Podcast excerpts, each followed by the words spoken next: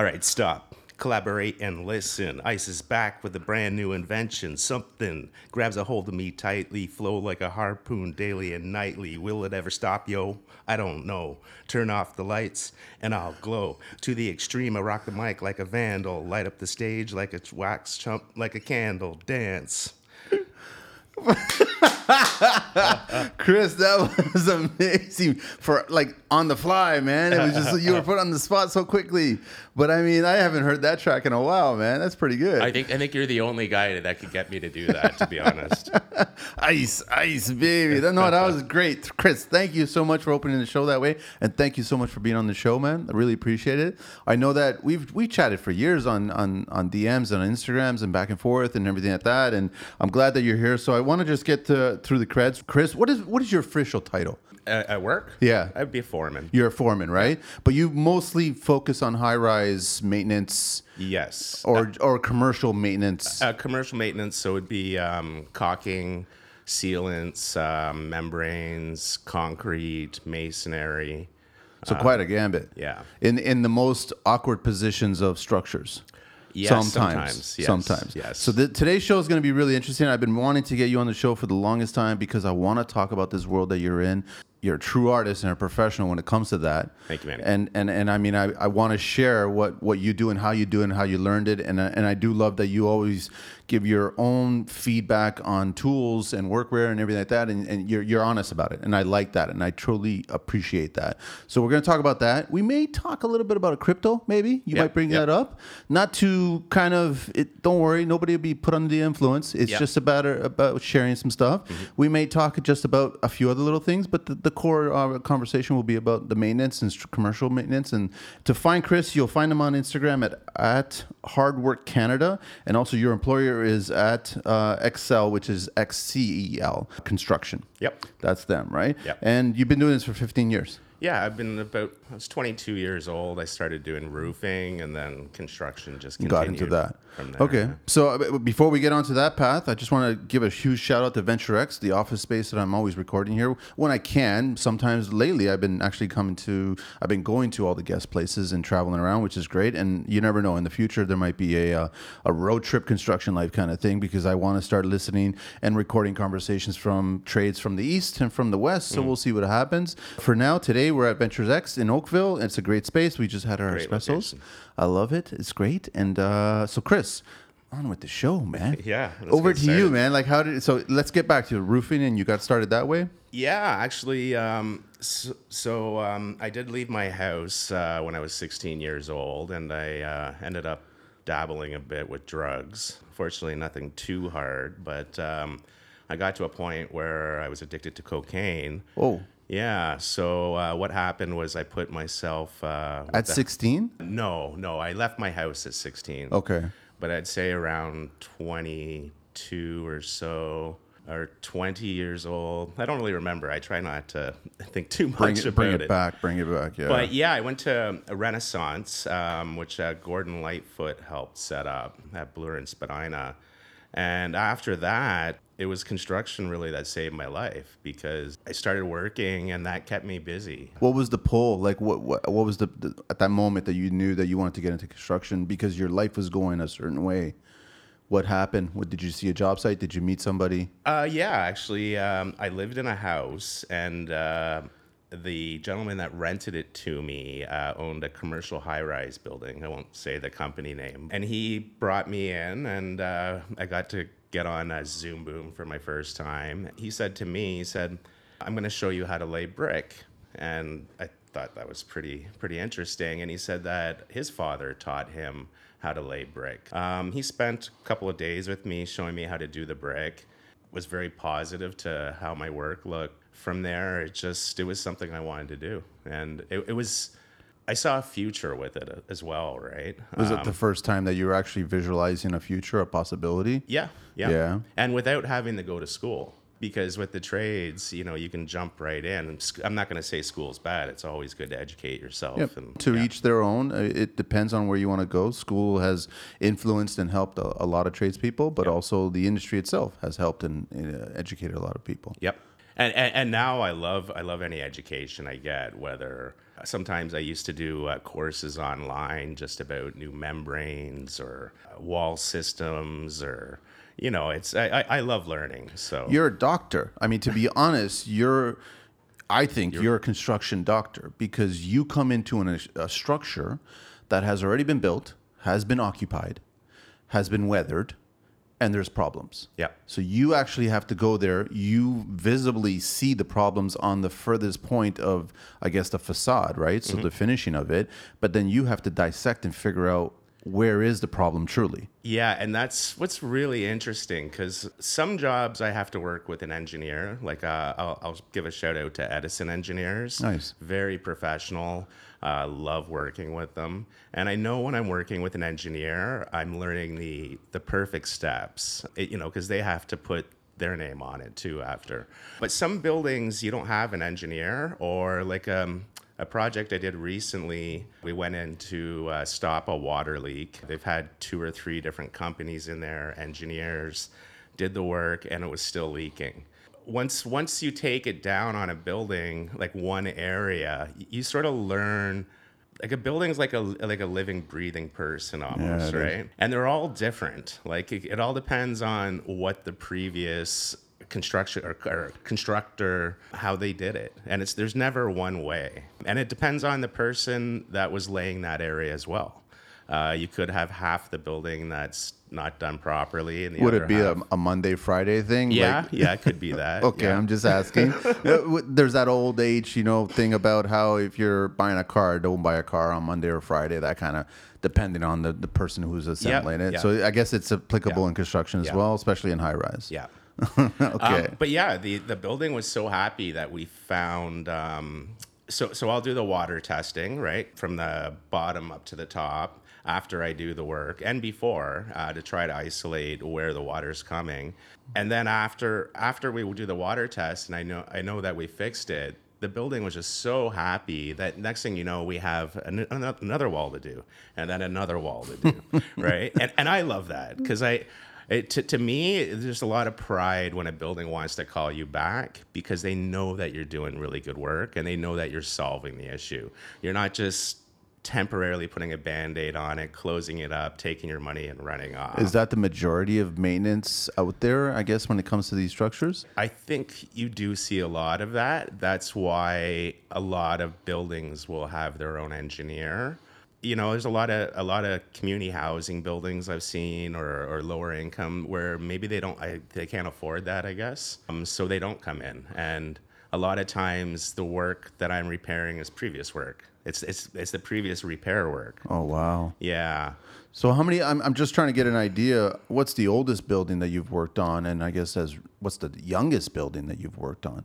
Oh, geez. Because I can assume that your corporation takes you wherever they need to go. Yeah, and that's really one of the best things about this job is my office changes every week. Yeah, I see the I see the videos. I see the views. You got the sometimes the best views. Yeah. Until you actually pan and see the swing stage or the boom that you're Yeah, in, and you're like, uh, You get used to that. yeah, But I totally. I think the oldest uh, was the U of T uh, engineering building. That's oh, a century, uh, if not more. No. Yeah, because it had the uh, I think like triple brick behind it, like Yeah. where it had the three different layers. I, I didn't do any brickwork on that, but uh, we were doing stones just beside it, the flagstone.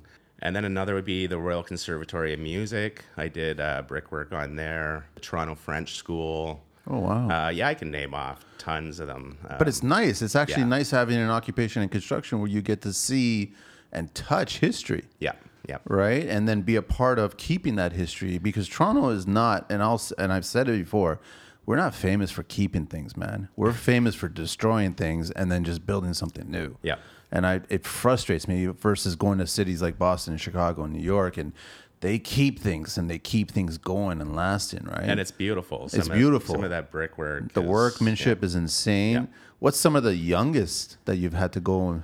Oh, I. Uh, Don't tell me like less than a decade. Is that oh yeah. For Yeah, sure. Yeah, less than a decade. Wow. I'm not going to say the specific. No, no, no, no, but but uh, there was one that was built Uh, I think within five years we were back, and their deficiency list, I think it was like twenty million dollars or some or more. It was crazy. Holy cow! Yeah, I, I I had to route and seal a couple cracks just in the the stairwell, and when I went in there with the jackhammer just to chip a little, it just came up like paper mache. The concrete was just Yeah, so so soft and too just- much water. Too- yeah, or maybe pouring it during winter. And their whole underground garage was just leaking. It wasn't with the company I work now, so it was a previous company I worked with. I kept telling them we have to solve the water issue from ground level, um, not just band aid it down here with injections and stuff like that. Because at that point, you're just making it look pretty, but then a Yeah. prettiness is going to get bubbled and moisture is going to get behind, and then Yeah. it's going to be a problem again. And if if I recall properly, the tenants actually had to pay part of these repairs. It was like, um, Why is that? Because I mean, Toronto is also famous for seriously high maintenance fees. yeah, In yeah. these structures, so why is it? Why at that point? I'm curious. I don't remember exactly, but it was the way they set up how they sold the units or something. You had to take on some responsibility or something, a future. I, I, I don't know exactly. Saving grace for the builder, Yeah, I think so. I think the builder walked away with a lot of money on that one. but I mean, 20 million in, in deficiencies. yeah. Well, they, the, the binder was was massive, massive. So speaking of that, so when you come on a job site, you're given literally a written out scope. Are you given images? Are you given possibilities of what the problem may be? It depends on uh, on the project. Generally, if I'm working with an engineer, everything's going to be uh, there's going to be a scope uh, of work and detailing for how the work's going to be um, installed. Uh, the company I work for, Excel, um, if it's one of one of their own jobs, uh, a lot of times they'll give me a written thing as well. But a lot of times we'll just discuss it on the phone, and uh, you know we just keep in communication with what's going on. They'll give you a parameter of how long they think it might take, or you voice up how long. Yeah, and I, I'm a little bad that way because I, I, I do, I don't want to say take my time, but I don't like to rush things. So generally, if anybody asks me if it's going to take, if they say it's going to take four days, I say give me five or six. Joe, it makes more sense, right? Plus, also you got to deal with seasonal, yeah. and I guess weather is dependent as well too. Weather's dependent. There's so many different things in restoration that can pop up because until you really start taking it apart, do you really know the amount of time it's going to take? You don't. You don't. Yeah. You, you can only, based on your experience, yeah. you get uh, an idea of it, but then it could be worse than what you thought. Yeah. And then same thing, whoever first assessed it, they really don't know unless they start cutting out a section of it to see how far back it is.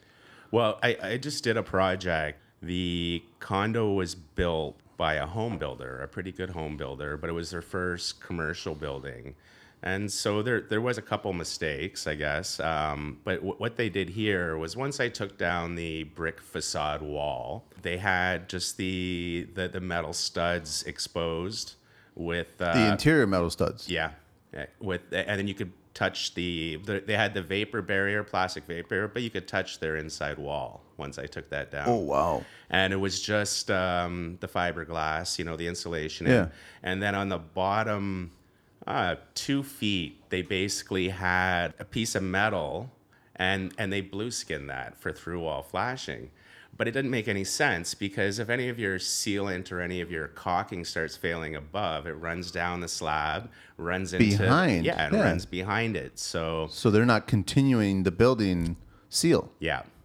So so that was the problem with this building. So basically, we put up the dense glass, then we uh, we through wall flash it, uh, and I also put a piece of flashing metal on the bottom, and then refill the brick in. But, But that was the one unit. So were you suspect to think yeah, um, so we did another section, and it was the same thing. Same thing. Yeah. so? At that point, you tell your employer. Yeah. And and unfortunately have to tell the the property manager too that this is the situation, right? It's such a shame, Chris, because the thing is, like, when you're building the structure, that's at the moment that you can do it properly Yep. At the least expensive amount instead of doing it this way where you've got to get people to come in and assess and then do it and discover. Well, and, and it's and to just uh, mobilize on a site like that, you're going through penthouse apartments. So Yeah. you know, I have a boom parked out on the road. It's going up four stories to where we get off on a balcony. It's difficult. There's a lot of work. Yeah, there's a lot of work. And then you, yeah, you're bringing material. You well, you're bringing debris down. You're bringing material up. You're bringing tools up. Yeah, and that's one section. That's one section. So, so in that situation, I suggested to the to the property manager to make sure all their sealants and everything are are always always um, they're always looking at it because that's going to be the first area where the water is going to come in, and once that starts getting in to those areas, it's it's you know Yeah, I mean, like Chris, like correct me if I'm wrong, but aren't these structures, the windows, the framing, I guess the sills, everything, it's all designed for Mother Nature to, I guess, wick in but wick out. Yeah. But if it's not built properly, or if it's not not necessarily built, if it's not assembled properly, then you let Mother Nature in, and Mother Nature stays in, and we all know what happens when that happens, and that's when you get Yeah. a phone call. Yeah, then you get mold, you get efflorescence on your bricks, um, where the salts are starting to evaporate out the brick. A lot of bad things, especially with the freeze and thaw. Yeah, weather. that's the weather. Yeah. Yeah. all of a sudden you get some extreme weathers, and that's what's going on. Okay, so I mean, right? I, I want to talk about. I know you're a Bosch guy. Yes. I'm curious on why you're a Bosch guy. Like, Oh, I'm glad you asked that. Actually, I'm pretty resourceful. Um, it's just sort of how I learned to survive when I was younger, and so I used to do a lot of contesting. One one day, I received a package in the mail. It was from Be the Pro. okay, Um, and that was a forum that Bosch had set up for people to discuss construction, contractors, and stuff. And I received this package, and I forgot I even signed up for it, but it had uh, drill bits in it and all this different stuff. And I thought, wow, that's amazing. I'm in construction. You know, to receive this is amazing. you're gonna use these. Yeah, yeah, and and and it, it was just in my alley, right? You know, I'm not winning. Like I've done contests where I win diapers or something. It's like, you know, like One day. yeah, you know, maybe yes, One day. yeah, one day. Okay. But um, so so yeah, so uh, and I wasn't a big forum guy, even though I'm very computer savvy. Um, but I went into this forum. I never left. Well, I'm not there any longer. But uh, the only time I left was when I went over to Instagram Okay. and then I brought sort of everything over to Instagram. But uh, Bosch was the sponsor there. It was absolutely amazing. It was, um, They were speaking directly to you, yeah, to tradespeople, Yeah. to service people. yeah, and homeowners too. Okay. But but they really. I don't remember the Be the Pro program. Like, how long ago was this? This was uh, it's probably been running for the past ten years. Okay. eight right. years. Still going on? Uh, no, I, Okay. I think now they're shutting it down. But right. Black Ladder was a sponsor on there. Um, I like Black Lad in Sweden, not too fond of the North American brand. Well, that's it's funny you bring that up because I do have a workwear show coming up. I'm going to be talking to Adele over at uh, uh, Workwear Safety. Uh, so he sells Black Ladder, he sells Snickers, he sells Carhartt. Oh, Snickers, yeah, amazing. yeah, Snickers are. I know that we had our banter back and forth, and, and I'll share that. Uh, I mean, I'll share that story with him, with Adela. He knows all about it. How I was a Black Ladder guy. Yep. Because Snickers wasn't in town. It just they And- took they literally took a while to get into town, and it, I'm telling I'm telling everybody right now, it had something to do with the chocolate bar. Uh, the chocolate bar company was preventing Snicker workwear from getting into this country. Are you, you being serious? I'm being very serious. Okay. I am being very, very serious because uh, Snickers' name in North America is a chocolate bar. Yeah. Snickers' name globally is workwear. Wow. Okay. Right. That's how different it was. And Snickers, the chocolate bar, was preventing it. Ultimately, they came up with a resolution, and Snickers came into town. Right on. And that's it. But I mean, Black Ladder's got some great products as well too. I, I agree with you that I, I in the beginning, I guess when, I got started in construction, Carhartt was the name. Yeah. And it was great wearing Gumby cardboard outfits. like it was just so tough and so rigid, and it was so uncomfortable. It's gotten better. you know what I'm talking about, right? I- totally, And it's whatever works for you Yeah. Right but you are on a you you're in unique situations all the time and also you are in weather situations all the time Yep. and nothing hurts more than working when you're cold and wet Yeah. so you are conscious of what to wear and how to wear it in layers it's funny how that you're basically building science your own body to Mm-hmm. do the work that you're doing on the building Yeah, yeah, it is hard to prepare sometimes just because you're doing hard work and then uh, so you're sweating, you got to take off layers. Uh, Yeah. Then it's fall, it's you know only five degrees out or whatever. You got to put a put a top back on. Back to the point of Black Ladder and Snickers is yeah, it's great to have really professional looking workwear. To me- Functional. too. Yeah. Like like IHL just came out with uh, or didn't just come out with it, but they have their DuraDrive gear. I saw that. Yeah. and it's it's a, a much lower price point. Is it good? I, I, I liked it. Yeah? yeah. I have their pants and uh, one of the shirts they sent me. Very comfortable. The pants do have the the side pockets and, and you know all that extra jazz. Uh, the knee pad slots. But the price point is really low, so that's good for because not everybody can go out and afford 200 $200 bucks. pants, right? I know they're expensive, Yeah. man. Like if you want to outfit yourself, if you're going either Black Ladder or Snickers, Yeah. for a week's worth of workwear, you're paying a few thousand dollars. Oh, yeah, yeah. You know, jacket, Yeah. pants, knee pads, eh, like it starts to add up real quick, man. But it, it, it also, to me, if you put that into how you dress, it also reflects on possibly the work that you're going to do. I agree. I totally agree. So then that's how you got into with Bosch because they sent off that kit there, and then you just needed more tools, and then you started buying more and more. Yeah, they had a point system when you did reviews or you posted to the forum. You get points, and then you could actually redeem them. So, I redeemed. Uh, I really enjoyed that. I, I probably have twenty L boxes just from that. Oh wow! and I, I got a, I got a, a few thousand dollars in tools just from reviews and stuff like So that. So giving them honest feedback about their products. yeah, and even just and not even just their products, because the forum I could post about uh, practices that I do in construction, and that would get points also. Oh. So it didn't have to be Bosch specifically. Just trade or even just, Just industry. Yep, yep. That's very, very cool. And the Bosch stuff lasts forever. So Yeah. that's you know I can beat it up, I can leave it in the rain. Not that not that I want to, But if it gets caught, Oh yeah, and and I generally don't have a problem. Like I, I still have some of my original tools that I got from that, uh, like a rotary hammer, a cordless rotary hammer. The chuck's a little loose, but I can still take out brick. I was taking out brick just uh, beside the Sky Dome yesterday. With Really? It, so still works. yeah, Corded still- or cordless? Cordless. Cordless. Yeah.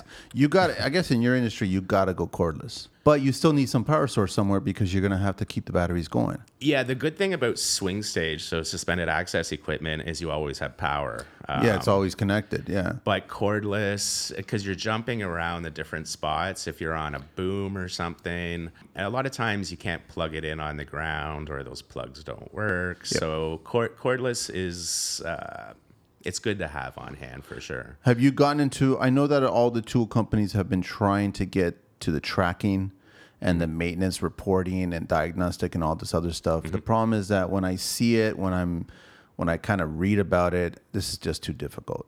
And then lately, I've just been noticing Apple's got their little uh, keychain thing, and people are attaching it to all the dog collars for their pets, so then they can find them, right? Yep. And that just seems really, really simple. And I'm just wondering, you think the tools eventually get there? Because a lot of guys, I guess Milwaukee at first started introducing it. Bosch has introduced it Yep. as well.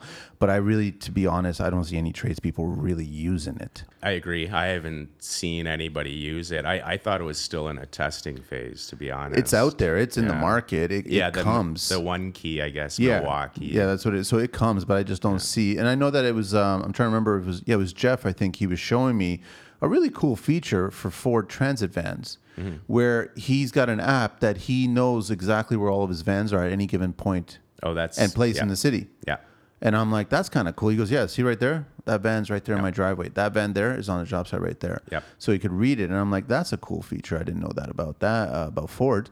I still wouldn't buy a Ford, but that's just me. Where else you want to go from here with the maintenance? I mean, I guess it's a it's an interesting industry. Sealants are big for you. Uh, yeah, sealants are big. I'm doing a lot of membranes with with Excel, so I enjoy doing those. Uh, I don't really like being stuck in an underground garage. I'd rather be on uh, the, side view. of a building, 30 better. stories in the air. Yeah, yeah, yeah. But, um, but I do enjoy the membrane system. What types of membrane systems are you using? Uh, we've been doing the Puma, uh, so Tremco. Are these like epoxy, Yeah, two parter. Yep. And then you throw it on a membrane. Is it carbon fibered or mesh? Uh, no, the last one we used was the Tremco product, and then we uh, it was two or three layers, and we broadcast sand in it, and then you have to roll it in after. So it was a parking garage membrane. Relatively easy. The the hardest, uh, as long as you follow all the steps, and we're always talking with reps. So like with Tremco, we have um, I have Sean and Sean will be my rep that I can talk to through the whole process. So if I have any questions, I give him a call. He knows about it. Yeah, and he knows. Um, This is Tr- Tremco Caulking Sealants Company. yeah, So they've come up with this membrane. Yeah. And this is a roll of what? Like I'm not familiar with it. So a roll of 36 inches or something, or uh, no, no, no. It's actually a liquid. oh, a liquid. So yeah. you're you're rolling it on, brushing it Yeah, on. uh, you can squeegee it on, and then after you broadcast, you'll roll. There's all like. Depends on what the application. Yeah, yeah. That those membranes are designed to assist with the waterproofing or sealing of the structure. Yeah, yeah, it's gonna it's gonna seal the slab, and it also provides a grip for the cars um, and for people walking. And Applicable horizontally and vertically, or is it just mainly uh, horizontal? I've only used it on floors. On floors, okay. Uh, we we do do a small upturn, so I guess that would be vertically as well then, okay. because you always do an upturn with it as well. And you you're throwing silicon sand in it. Is that the idea? or- Yes. okay. Yes, and then you'd roll it. You're creating like a texture. You're creating a textured uh, flooring, right? Yes, yes. Because of you want non-slip. I mean, that's the idea behind it. Yeah, sorry. uh, What I was trying to think of though is that the prep is the most important. That's, you know, the mixing and the rolling of the membrane isn't too difficult. You usually have a pot life though. So you might have 15 minutes to get that out or five minutes to roll it on. You're mixing it in what, like gallon Yeah, proportions? yeah, and One you- gallon at a time. and you and you have guys running back and forth oh, and you- guys squeeging. Oh, so you're and- sweating here. Oh, yeah, You're yeah, panicking yeah, to get it all going. Oh yeah, you, you if you screw up the membrane system, it's gonna cost a lot of money. Going back to the prep though, to so are you removing an existing membrane at that point? Yes. And you have to get to bare concrete again. Yes, yes. And, And- then you have to clean the concrete. Yeah. And So- then if you see any cracks, You have to route and seal or patch them. Yeah. So what's the rule when it comes to any concrete cracks? And I don't want this information to be given to DIYers out there because you guys should definitely hire a professional. Because if you start seeing cracks in your own home or your garage or whatever, you see a crack. How do you dissect that crack? How do you fix that crack? There's different ways. Uh, the route and seal is a very popular one. So you'll you'll take um, a diamond blade, a concrete blade, and you basically will cut it cut it open more, and then How much bigger do you want to make it, or do you need to make it? you definitely want to get rid of anything that's loose. So you can take like a hammer or something or a concrete. If it's on the floor, you can use a chain and you can drag it around. And you'll hear just by the sound uh, where there's brittle concrete. Uh, It's got that echoey kind of Yeah, yeah, yeah, tapping yeah. yeah yeah. yeah, it's pretty interesting when you use the chain on like a slab because you'll just it'll sound like crackers almost. It'll have a I've never done that. That's interesting. No? So you, what do you got? Like a three foot long just chain link or something? Yeah, yeah. You can just use a, a chain link and you just drag it on because a lot of the guys will use a hammer, but then you got to sit there and you got to hammer, tap, tap. or you're dragging the head of the hammer on it. But it's easier just to sort of use a chain. I like the and- chain yeah. idea. How'd you get that one, or you came up with that? Uh, I saw an engineer do it, so yeah. It's good to hang out with the Oh engineers, yeah, man. yeah. I, I love to pick their brain. Yes. Uh, I also like when I get juniors on because I'll even if they're not a junior, I will always go through with them what I think I see.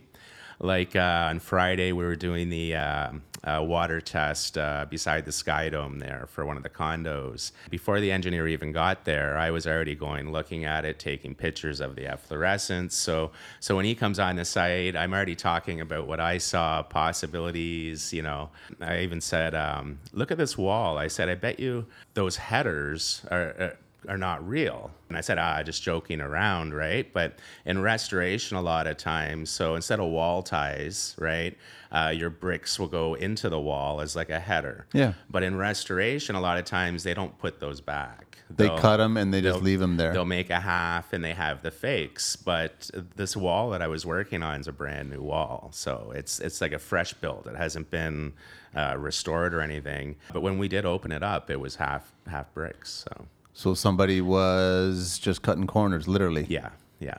Not even a brick tie, or not even, Uh, we did see brick ties below. but not on the turnaround. Well, I guess it wouldn't make any difference at that point. We, I didn't even look that far in because we were looking at for, for water damage near the bottom. There was two brick ties on the flagstone I sort of took out, but otherwise for the brick I didn't see any there. I'm Man. sure I'm sure that there has to be some in that wall. There ha- somewhere. because they, they probably brought the box on site so the inspector can see it, but the thing is they didn't see if it was being installed assemb- back to the assembly.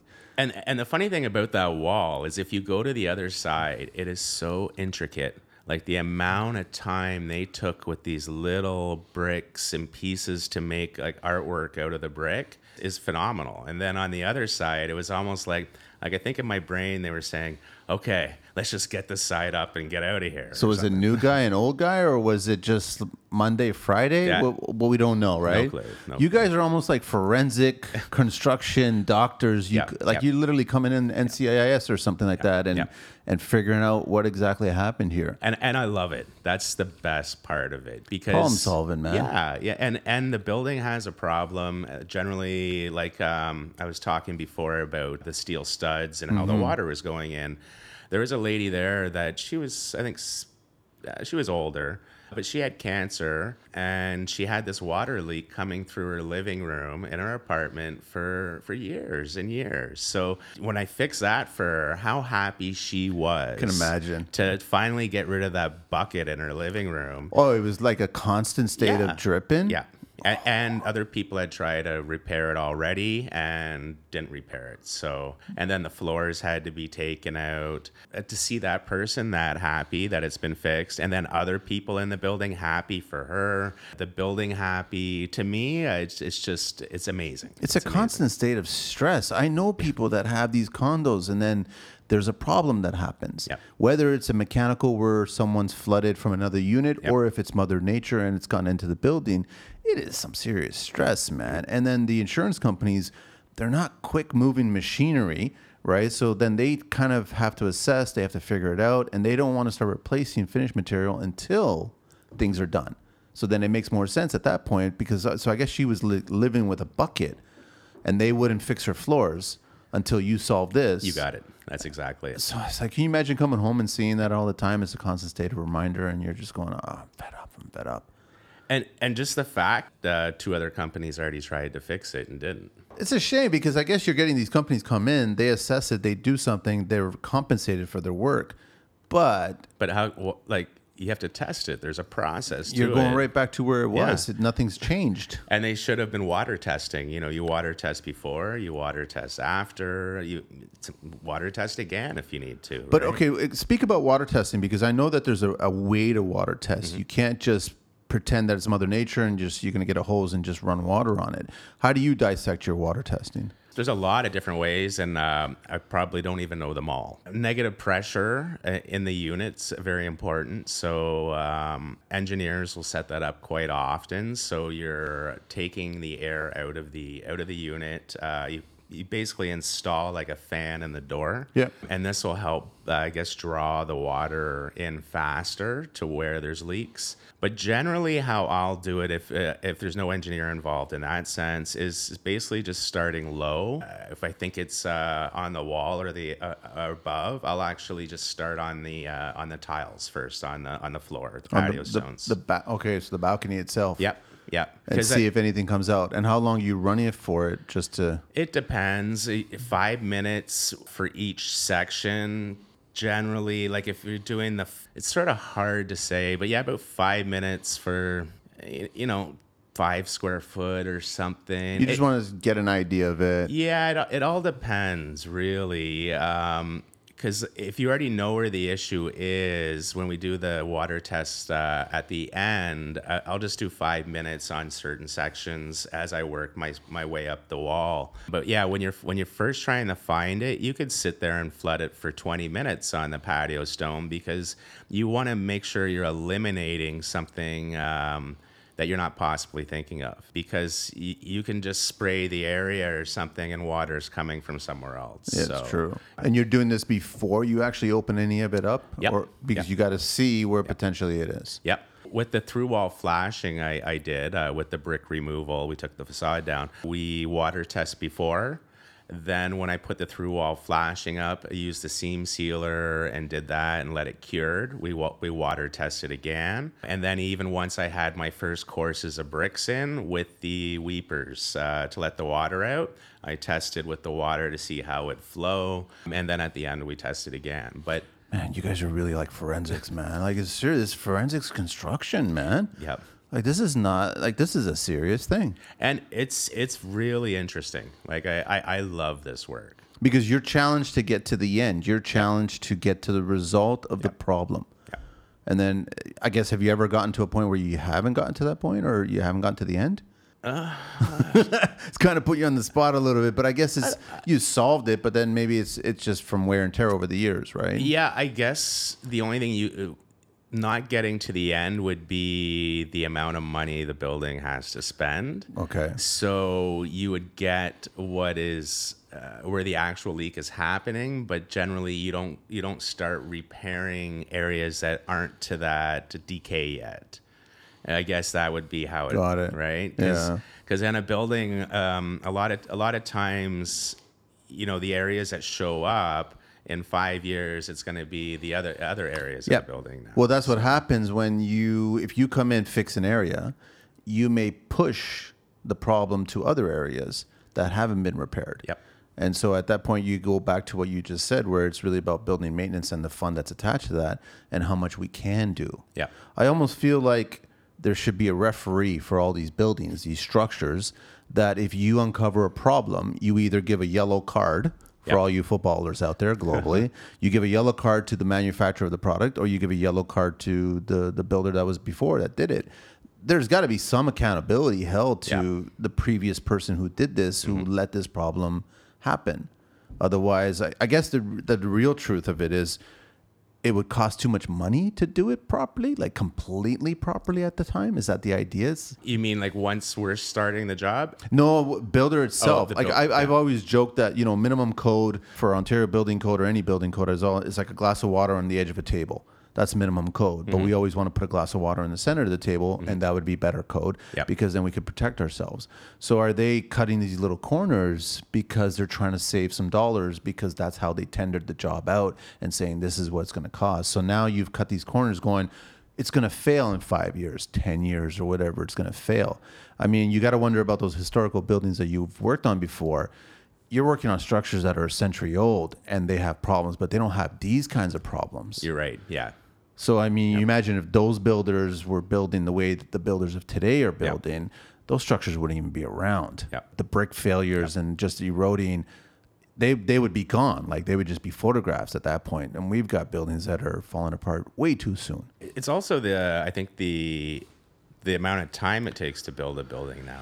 The you- clock is ticking. You, you'll see a building go up, and it's That's insane. it just flies up. It's all metal and glass now. They don't use the masonry and the brick as much. And then when you have that much glass too and metal, you're gonna start having leaks just just in your your your sealants on your windows and stuff. I've I've seen that happen in under four or five years on new buildings. So just on the sealants itself. Just on that- sealants. That's where the source of the problem was. yeah, just not, not proper uh, installation uh, originally, right? Let's talk about the sealants, man. Let's talk because what are you mostly using these days? Are you are you making the final decision, or is the engineer or the building specking out what you're going to use? Um, and when I work with uh, Edison or some of the engineers, they will say uh, exactly, they'll spec out exactly what they want us to use. And generally, that's because of their knowledge on um, how those sealants are caulking um, reacts with other materials we're using. Like if you have, um, say, you're using a Henry seam sealer.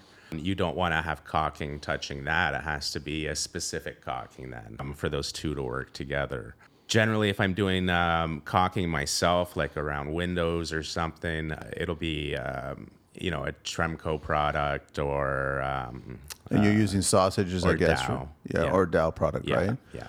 And then, I mean, with the Henrys, I'm, I'm just assuming that you've got your waterproofing layer, you've got your aluminum extrusion, I guess, for your windows. Your framing of the glass or whatever. You got mechanical fasteners for any of the glass panels or Yep. stone panels, Yep. and then you're fastening through that sealant, and then you have to seal the windows themselves, every single one, right? Mm-hmm. And then, I mean, how big of a bead of caulking are you guys doing? Well, see, uh, I never actually will install the windows, right? It's always the restoration. Yeah, but, you're picking out whatever was failing, and Yeah. then you have to repair Yeah. at that point. Yeah. So you're just there to make it look like as if it was never repaired. Yes. Yes. Okay, I get it. Yeah. And there's any techniques when you're way up there? Like, are you? Techniques is not to make sure you're not dropping stuff. Um, you know that. I didn't even realize. I don't know. I totally forgot about that. Huh? you know one one small tool could kill someone or Yeah. you know could could really uh, have some bad consequences but yeah no when you're up there I, I like the swing stage because you know you can look at it this way you know you go say you're say you're just chipping concrete you get to the job site in the morning you got about five minutes to go in the trailer and then you have the jackhammer in your hand and you're And you're working. and you're working. But with the swing stage, you got to go up to the roof. You got to make sure all your rigging's okay. You got to fill in the paperwork. Then you load up your swing stage. Then you might have a nice, you know, 30, 40 story ride up to the top, you know, until you get to your work, right? Then you have this beautiful view. And then you then you start your work. It's that no one's there to bother you. No one can, you know, unless somebody has binoculars down on the ground. Or, and we used to joke around about bosses doing that, right? They're just watching from yeah, below. Yeah, with the binoculars. But uh, yeah, there's no one there to bother you, or and you just do your work, and you know, it's sort you of got peaceful. and you got to be updated with all your swing stage and safety. And how often do you guys you have to do that? I think it's every three years now. Okay, every three years. Yeah. Are they? I, I haven't been on a swing stage in the longest time. Probably way back in my film days, right? We using zoom booms and swing stages and stuff like that.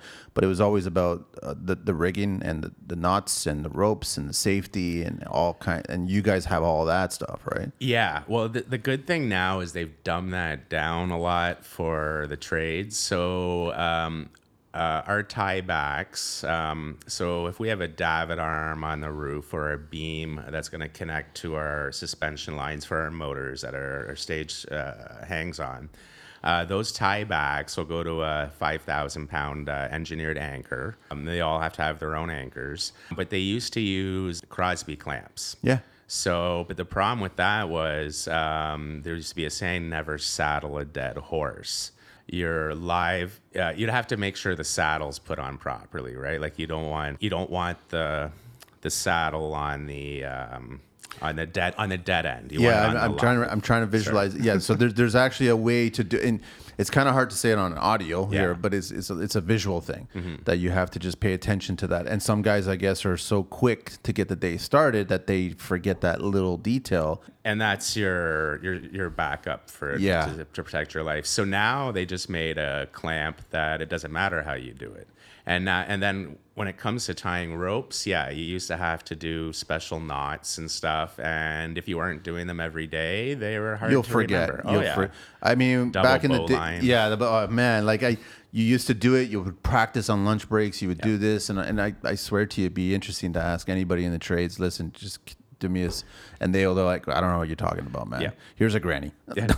but but now it's all clips. True. So you don't tie everything has to have a clip. You clip it on the anchor and that's it. And the difference now too is whenever you get a swing stage, the company has to provide their own lifelines. Oh, really? It used to be that the lifelines would come with the rental of the stage. they took the liability off of them. Um, Yeah, yeah, and and you know a lot of guys don't don't really take care of their ropes. You know that's something you you, you don't want to have them cut. You don't want to start getting concrete all on them. You don't want to be throwing them around, leaving them in pools of water.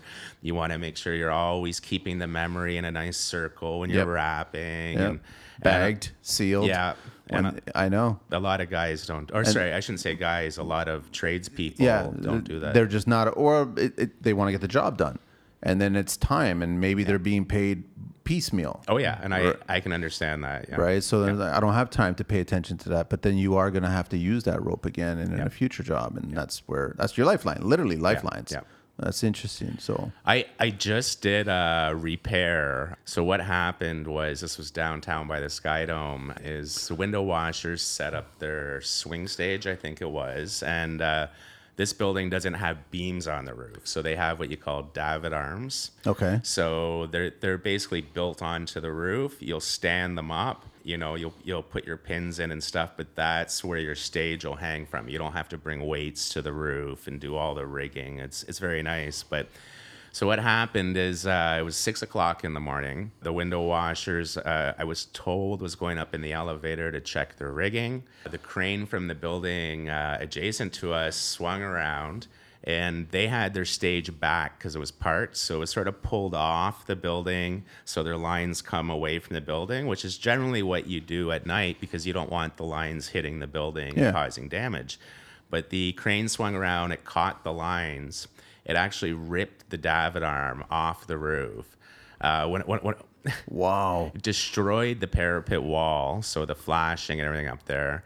It was my job to rig to fix this. So we actually had to carry uh, all our motors and swing stage parts uh, through a 30, uh, the 35th story penthouse. So we actually had to go through the tenants and then build it on a slab that was 35 stories in the air to ride it up two more to fix this parapet, oh right? Cow.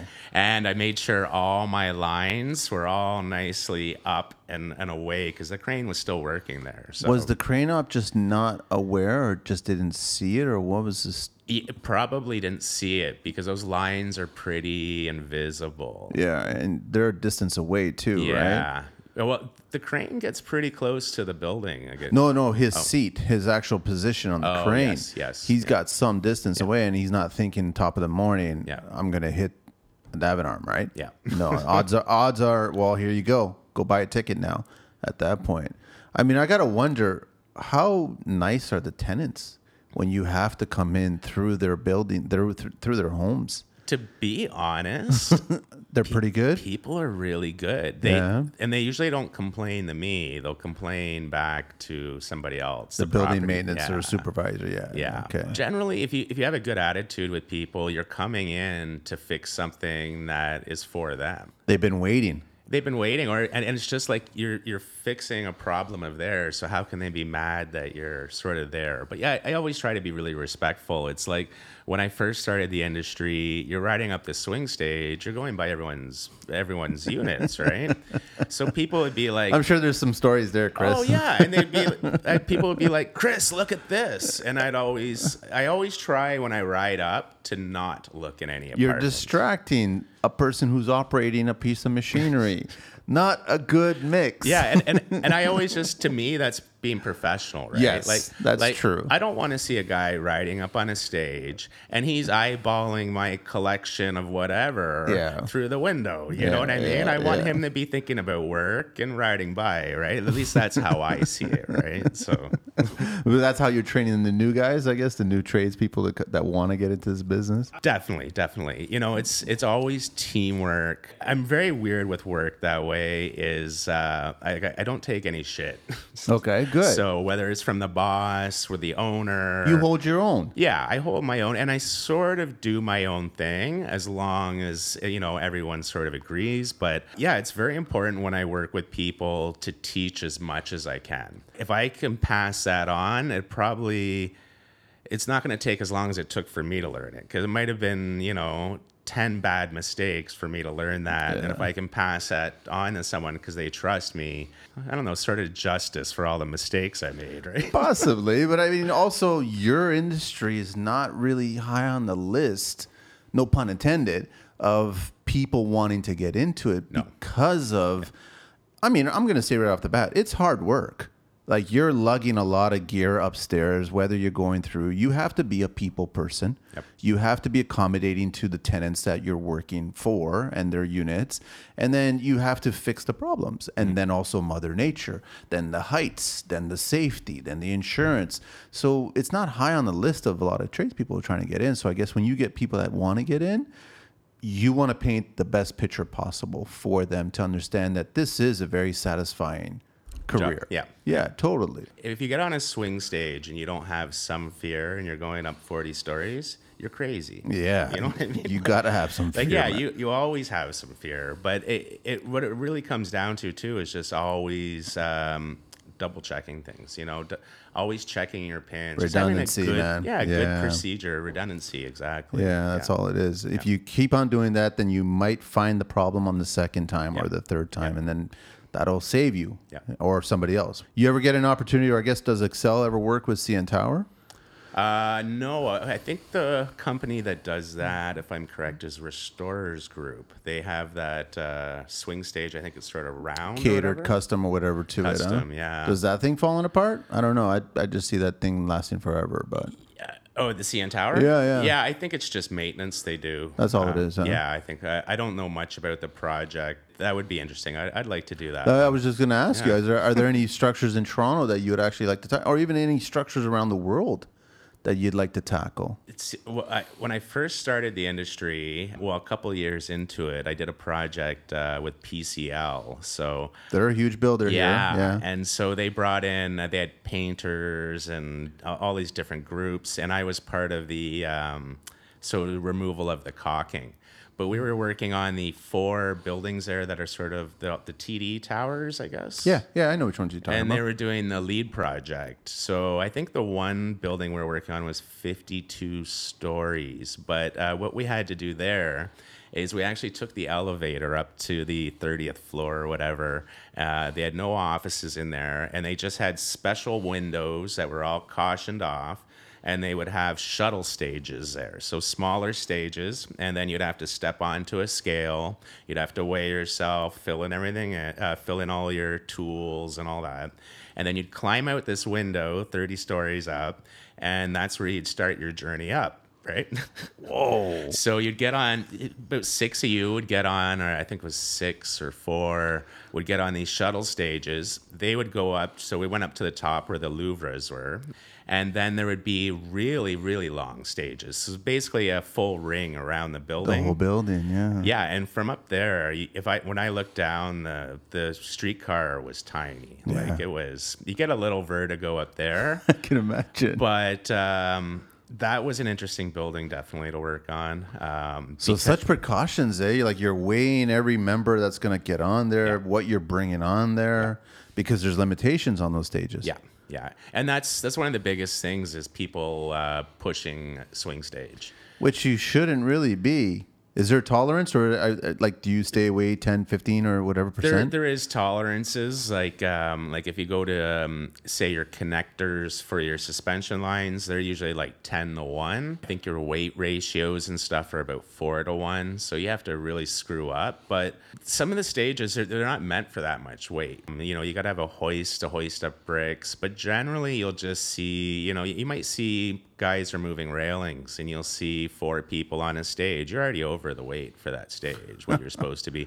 Then they're loading up the glass railings on a stage and so on and so forth.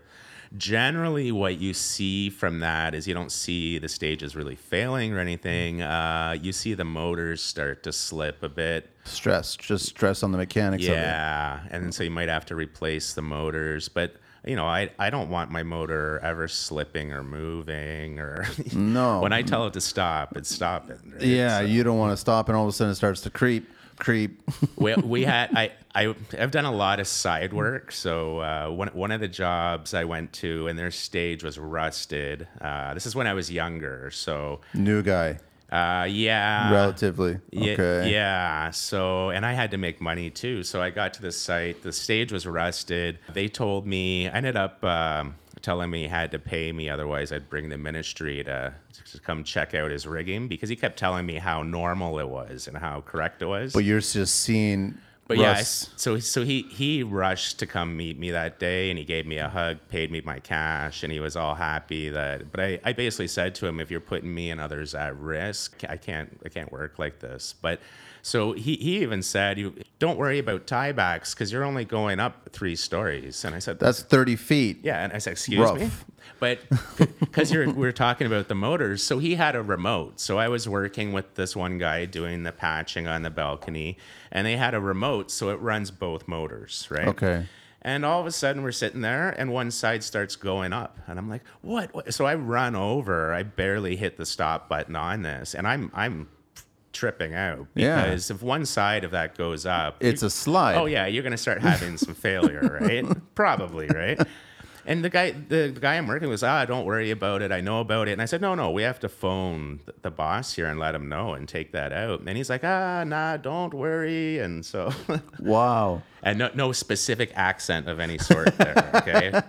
We're not That was a saying Chris parti- accent. Yeah, that- yeah, don't worry about that. That's interesting, man. So what exactly happened? Phone call was made and it was addressed and it was taken care of. Well, no, that's that's when I ended up uh, going home, writing him an email or whatever. I can't remember exactly. Well, I mean, good for you because the thing is, you need to keep a copy of what happened and just notify the pro. Yeah. Because if if it does come up later on, if somebody else gets on that stage and then all of a sudden it becomes the next ride from Wonderland, you gotta, you know, they might question, well, who else was there Yeah. this week or last last week or whatever, and then you want to speak up because this is these are people's lives, man.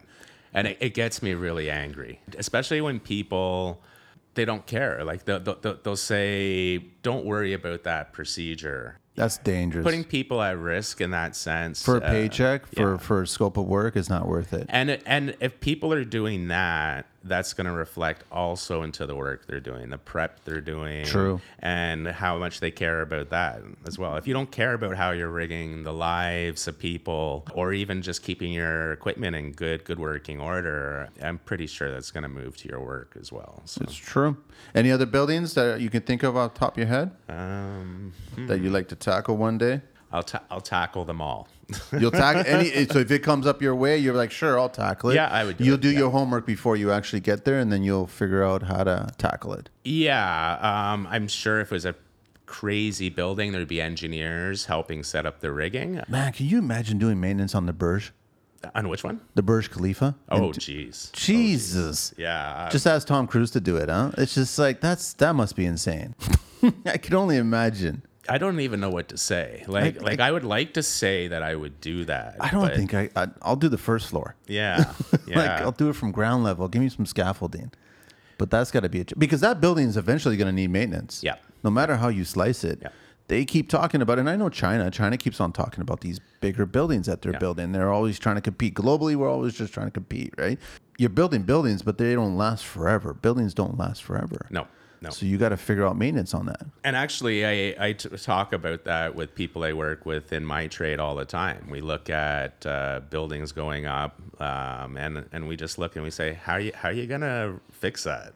So it's interesting- You guys it, go- it yeah? goes it, the building will go in and out, and then there'll be like a nook here, and they'll have all this detail, and we'll just be like, yeah, that's gonna be really fun. Are you talking about that? There's that one building off the Gardiner, uh, the diamond glass uh, facade. It's kind of got like pancake pyramids on the side. So the glass are not. Okay. There's a wedge to it on one side, then there's an inside wedge on the bottom side, and each floor is like that. Oh wow, yeah. And then it's also tapered. Yeah, So each of the sides is basically like uh, a series of pyramids. yeah, yeah. And I'm like, how are you supposed to maintain that in the future? Especially off the Gardiner, because you could just drive on the Gardiner. Oh man, Actually, I know the one you're talking about. Now. yeah, yeah. I, I, I'm thinking York. Is it off York or Yonge or? Uh, it's, it's the one like right in between the Y- yeah. Like you could basically drive your car off yeah, right into yeah, it. yeah. right? That, that, and that's the other thing too. I mean, it's just like, Imagine there's an accident there and you're sitting in your office or whatever. but I mean, we you talk about maintenance just as weather, and I mean, sometimes I'm driving on the Gardiner. And for everybody who's not from Toronto, it's basically a throughway that's like right through the core, Mm-hmm. and you're elevated, and so you're elevated. I don't know, 20, 30 feet or Mm-hmm. something like that. The amount of dust and debris and carbon monoxide that's building. Am I fair to assume that that's deteriorating any sealants or any weather or anything like that? Would that be happening, or is it designed differently? I'm not sure um, about how the sealants are affected by pollution. pollution basically yeah that's what it is Yeah, I don't. I a, a lot of the times it becomes more. Um, I don't. I don't think there's more failure in sealants or stuff, but um, it's hard to match uh, the colors, right? that's true Because uh, once your sealant gets old, you, you can clean it and then put the new stuff on, but, But you'll still see it. it. looks completely different, right? at that point are you asked to remove the whole circumference of the sealant, or just doing the sections that need to be You done? would, you would have to match it as close as possible. Yeah. Okay. Yeah. And I think Tremco does make will make custom colors for you. So so age, they'll age it for you Uh, if yeah. you need to. yeah, If something comes up pretty like that. much. Yeah. But, Um, but brickwork and and stuff like that. Um, once pollution changes it, it's it's almost impossible. Or just environment, it's almost impossible to color match. Yeah. So I've had so many brickies on the show, and, and that's the first thing they talk about. They talk about you're asked to fix something that's been weathered. yeah. And so even if you get the exact same, there was a pallet that was hanging around, it's the exact same brick that was used at the time, it's still never going to match. Yep. So it's difficult. So then you have to become this artisan to age or weather. Mm-hmm. And that's where you come in as well, too. You're doing that as well to, to, to make it look like you're not there. Mm-hmm. What else do we want to know about high maintenance and um, hmm.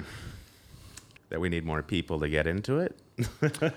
You know what? You you and everybody else has the same problem. Everybody's like trying to get into this industry or trying to find people to get into this industry.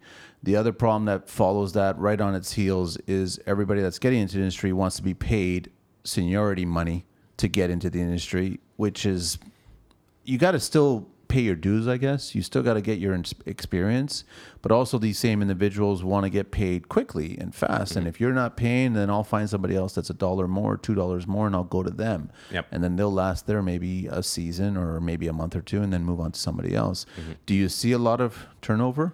Generally, I don't see a lot of turnover. Once someone's in uh, in, in the high rise maintenance, they they they usually stay in it. Because you've built up the experience, right? Yeah, and, and what what I like about the high rise maintenance is you you're not just a caulker. You're gonna you're gonna be doing five or six different trades, and that's interesting to me. You know, like I I would hate to be on a job site where I tie rebar day in and day out, day in and We day out. We talk about this all the time. I day mean, in and day out. And- framers love what they do roofers love what they do like every trade loves what they do but i could never do it five days six days a yeah, week yeah, it's nice to do different things. yeah so, so every day your day is different every day yeah.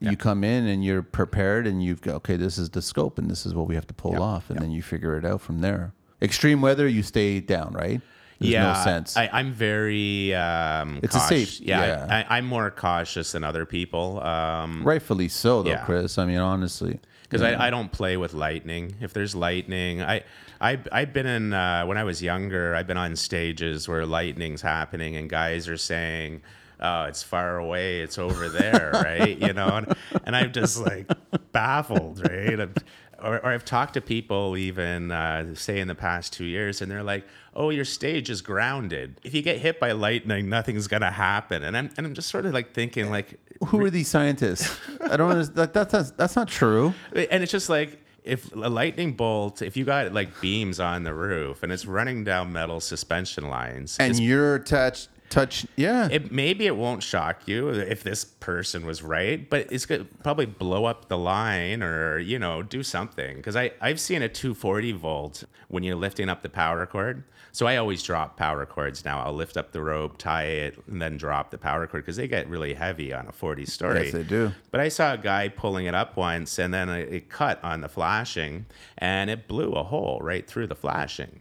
So I could only imagine what a lightning bolt would do to the equipment, right? One point don't gigawatts or whatever. I don't know what it is, man. But it's just like, yeah, Yeah. I- I- fair enough, man. If the sky is getting dark and you're seeing a flashlight and it's not an iPhone, someone taking a picture of some post, man, shut it down. And so that and wind. So, but wind wind is is sort of weird because you could have a 20 kilometer hour gusts, but just depending on where you are in the building and the way that the wind goes through downtown or through the buildings, it could be 40 gusts, uh, you know, every day, you know, just depending. It can be really windy, but you could be on a section of a building where you have You're no being blocked, yeah, you by have- it. You have no wind. So sometimes that it just sort of goes by you know, just experience and riding up. And, you know, you can, you can also use the wind meters, right? So that's good for companies to have when the guys go up to check their rigging.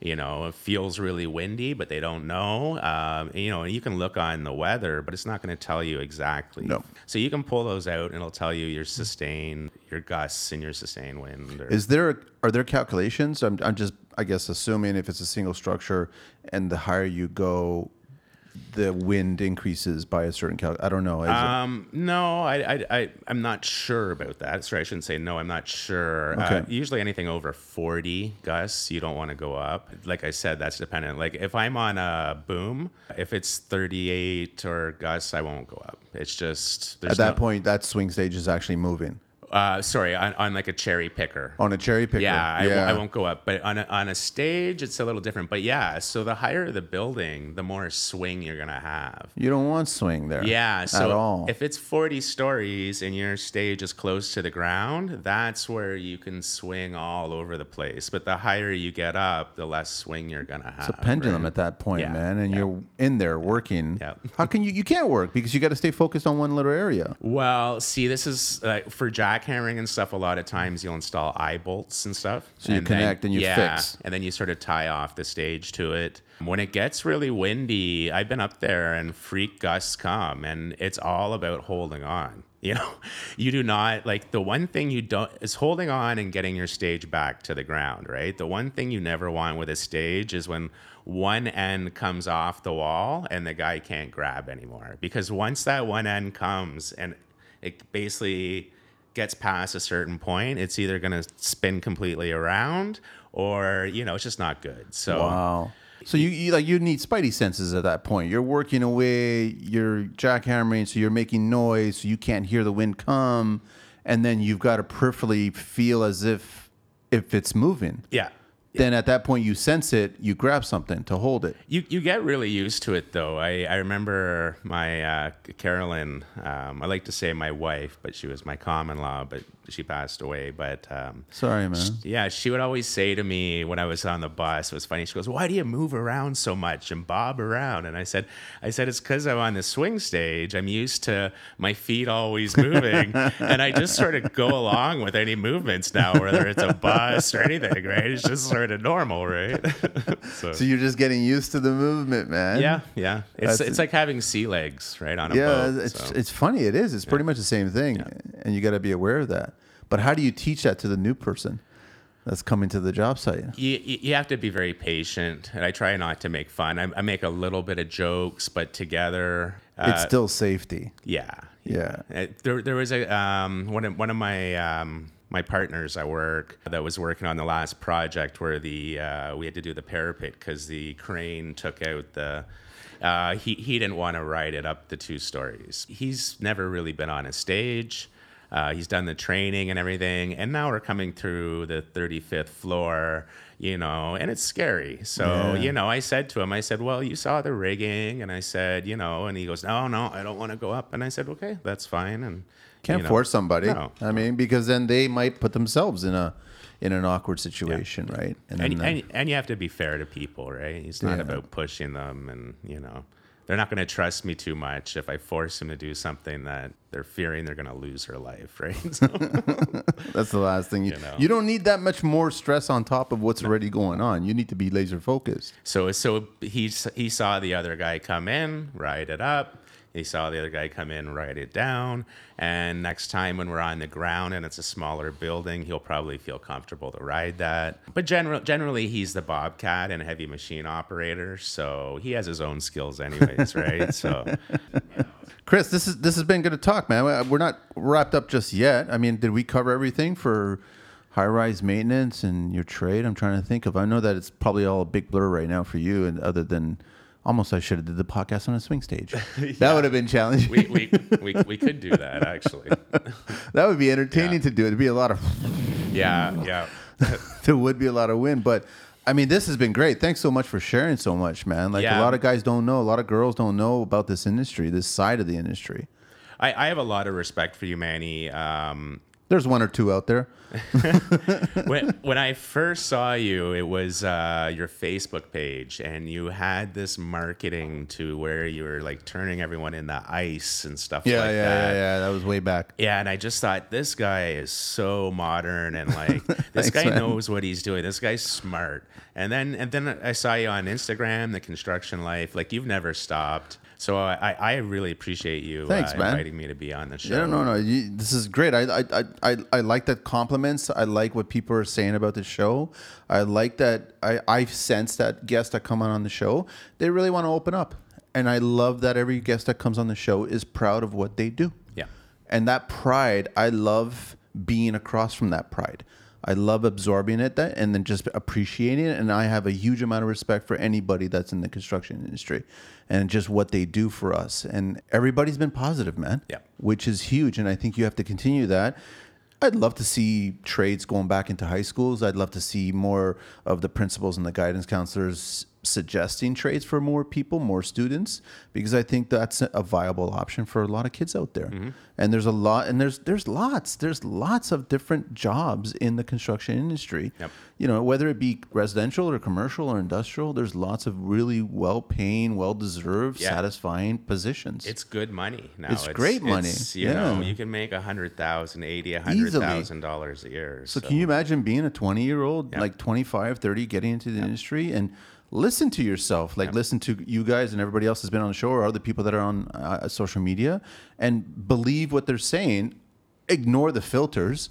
You know what I mean? It's just like everyone wants to make it look like as if it's perfect, but it's not perfect, man. I'm sure that, you know, you've been talking highly about what you do. And I'm sure there's days that you're probably up there and you're freezing or you're Oh, yeah. wet and you're cold and you're like, I don't want to be here Yep. But I still got to figure this out, and then we'll get it done. And maybe the day's an hour shorter because I just had enough today, and I want to get out. But then you come back the next day, Yep. guns a blazing, ready to go, and you solve it. And that's that's that's what I think the show does, and that's what I want to try to capture from other people talking about it. So I appreciate you bringing that up, man. That's totally fine. Yeah. I want to. Do you want to talk about crypto? Because I, don't know much. If you want to share, Um, I, more or less, uh, there's a lot of media stuff coming out about cryptos that is really trying to scare people away. no doubt. So I definitely think cryptos are here to stay. They're going to be here for the future. Uh, people talk about uh, power outages and uh, losing everything because of that, or solar flare. But I think you know when you're using blockchain uh, and your ledger is all across the world, it's going to be hard to really wipe that out. So I'm I'm not too worried about that. I would suggest that people invest. Uh, I'm not a financial advisor, Yep. but to put in like a thousand dollars or something into you know XRP, Cardano. These are all cryptocurrencies that have a utility to them. Uh, so if you look at Bitcoin, Bitcoin really doesn't have a utility except to send and receive money. Bitcoin basically is just the fact of sending money back and forth. Ethereum, which is another coin, it has utility to it. So what that means is you can build your own tokens or custom, they call it a DApp. So instead of an application like an app, it's a DApp, so decentralized application. Okay. But you can build stuff on it. So when you bring utility to cryptocurrencies, this is where it gets really interesting. One of them, uh, ADA Cardano, they're using their their blockchain to help uh, students in Africa all get their IDs for school, to have connections to banks uh, for the first times in their life, and this will all be done on the blockchain. So there's a lot of really good utility to cryptos, and if you look around, you hear a lot of negative stuff in the news about it. But if you're really researching it, all the big people are buying it and investing in it. So you sort of got to look out why is every all these hedge funds and other people buying it? Why is it getting such traction on those levels there? Yeah. I know Julio works for me. He actually gave me a book on blockchain. He's like, give this a read because this is the origin, I guess, of it, where it all got started Yeah. and how it all got started. And it's not that I, I am not saying I dismiss it. I just don't know about it. I don't know enough about it for me to form an opinion about it. So I want to read that book, and that's why I was curious to ask you about it because you're right. I definitely think that in the future the way we pay for things, the way we buy things, it has to change. It has to evolve. No different than cars and whatever the things at homes. Every, everything evolves. So this is, uh, I think it's here to stay, to be honest. But it's just, I think more and more people need to get through all the noise, the white noise out there, to really understand what it's all about, and then you can make a decision. It's no different than investing on anything else. You just don't throw your money in the wind Yeah. and go here, put it on, put it on black, put it on red, put it on. No, it's you can do that, and some people make that for a living. But the thing is, when it comes to investing, you actually want to educate yourself Yeah. and try to figure out where is the best place for me to put my dollar. And if it's crypto, then be a crypto. I do know that it was recently, maybe maybe about four months ago. There's a construction company in Toronto that is offering their clients payment in crypto. Oh, that's awesome. They're the first, from what I understand, and I don't know if they've actually made a transaction, but they're offering it to clientele. Mm-hmm. So if you start seeing something like that happening in construction in a local area like in Toronto, you got to wonder Yeah, yeah. you got to start wondering about it. So, I mean, how far away are we from purchasing vehicles or purchasing a house eventually and all that stuff, right? So- well, um, like um, the Mavericks owner, what's his name? Mark Cuban. Mark Cuban, yeah. Um, he has uh, Doge connected to uh, his Mavericks site, so eh, that's, that's been for I think over a year now. and isn't that what Elon purchased a lot of? Yeah, he Or was he doing something? Elon uh, really screws up the crypto world because he can make people lose and gain a lot of money real fast just by talking some nonsense. what he does, right? Yeah, so I, I know he was on Rogan show, smoked the joint, his stock dropped. It's just like, Yeah, And then he says something about Doge, and all of a sudden something Pe- drops. People get pretty upset with him in the crypto world.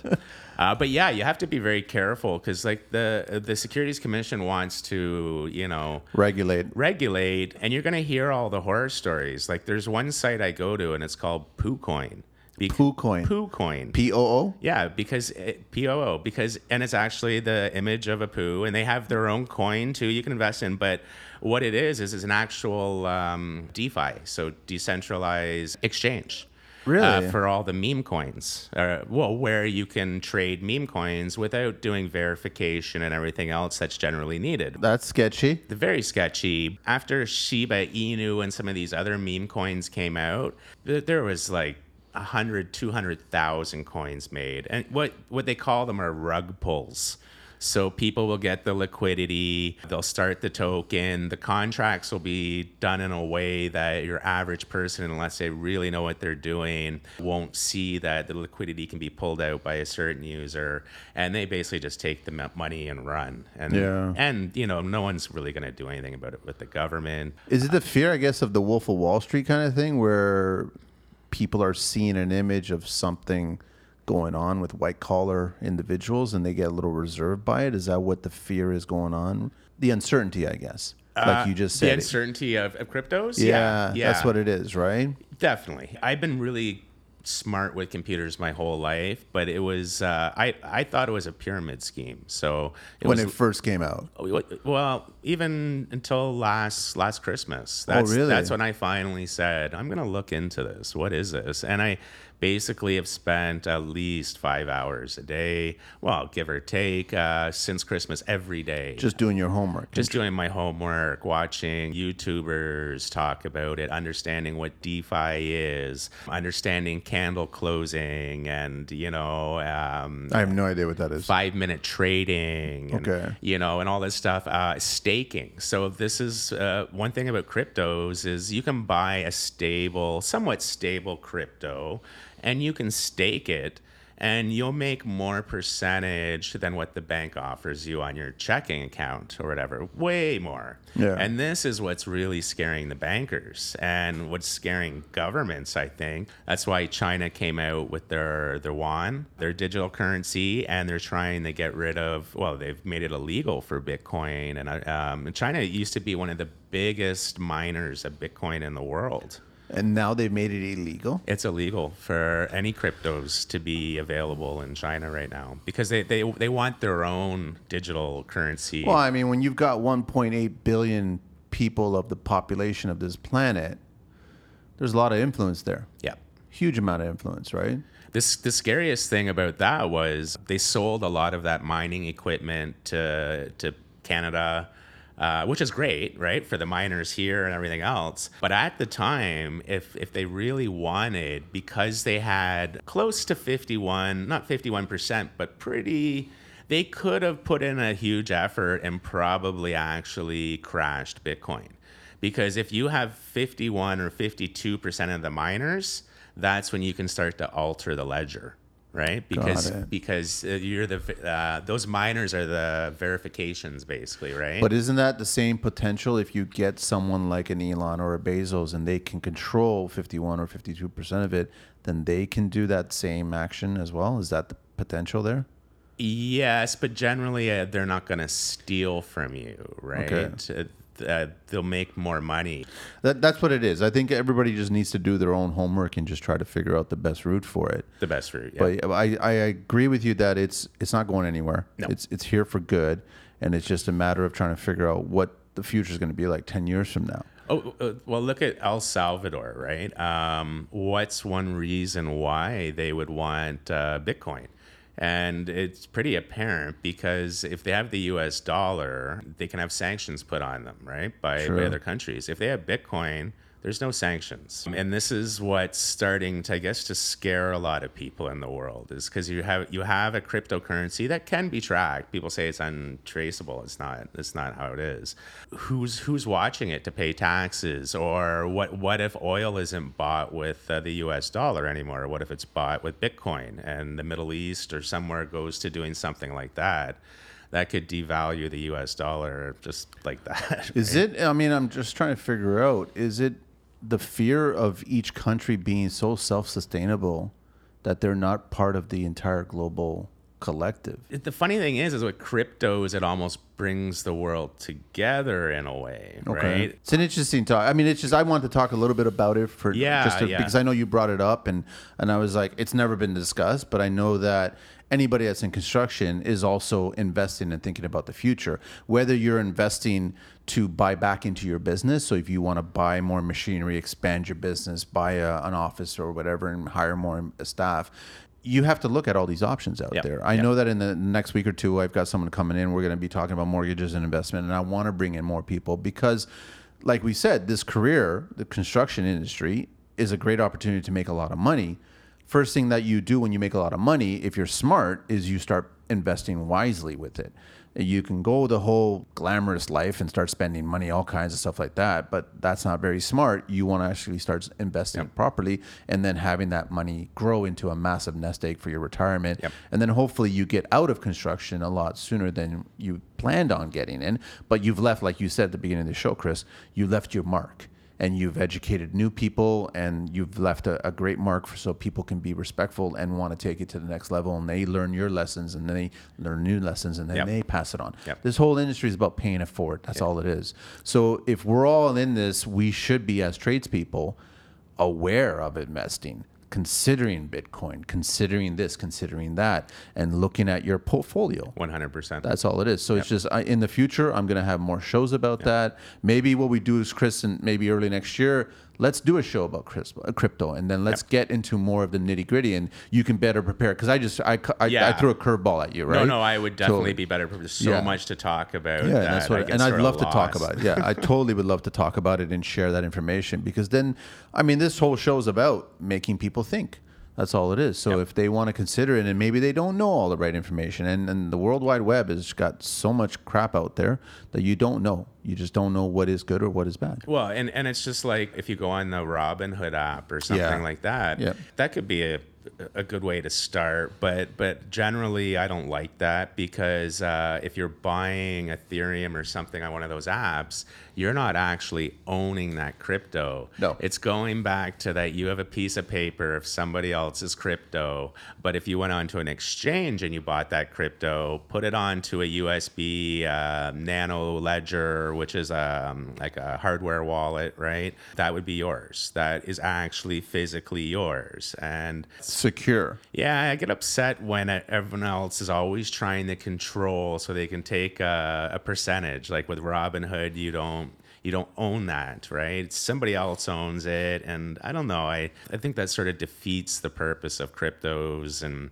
you know, it's about opening up, investing to everybody, like the Wall Street bets with the Yeah. AMC and stuff, Yeah. right? That Yeah. got people really upset. Generally, they don't want your retail investor, your mom and dad, or people at home, you know, investing like that. The, the Which is ironic because that's how the nations were built. Yeah. Well, that's Yeah. how the North American nations were built.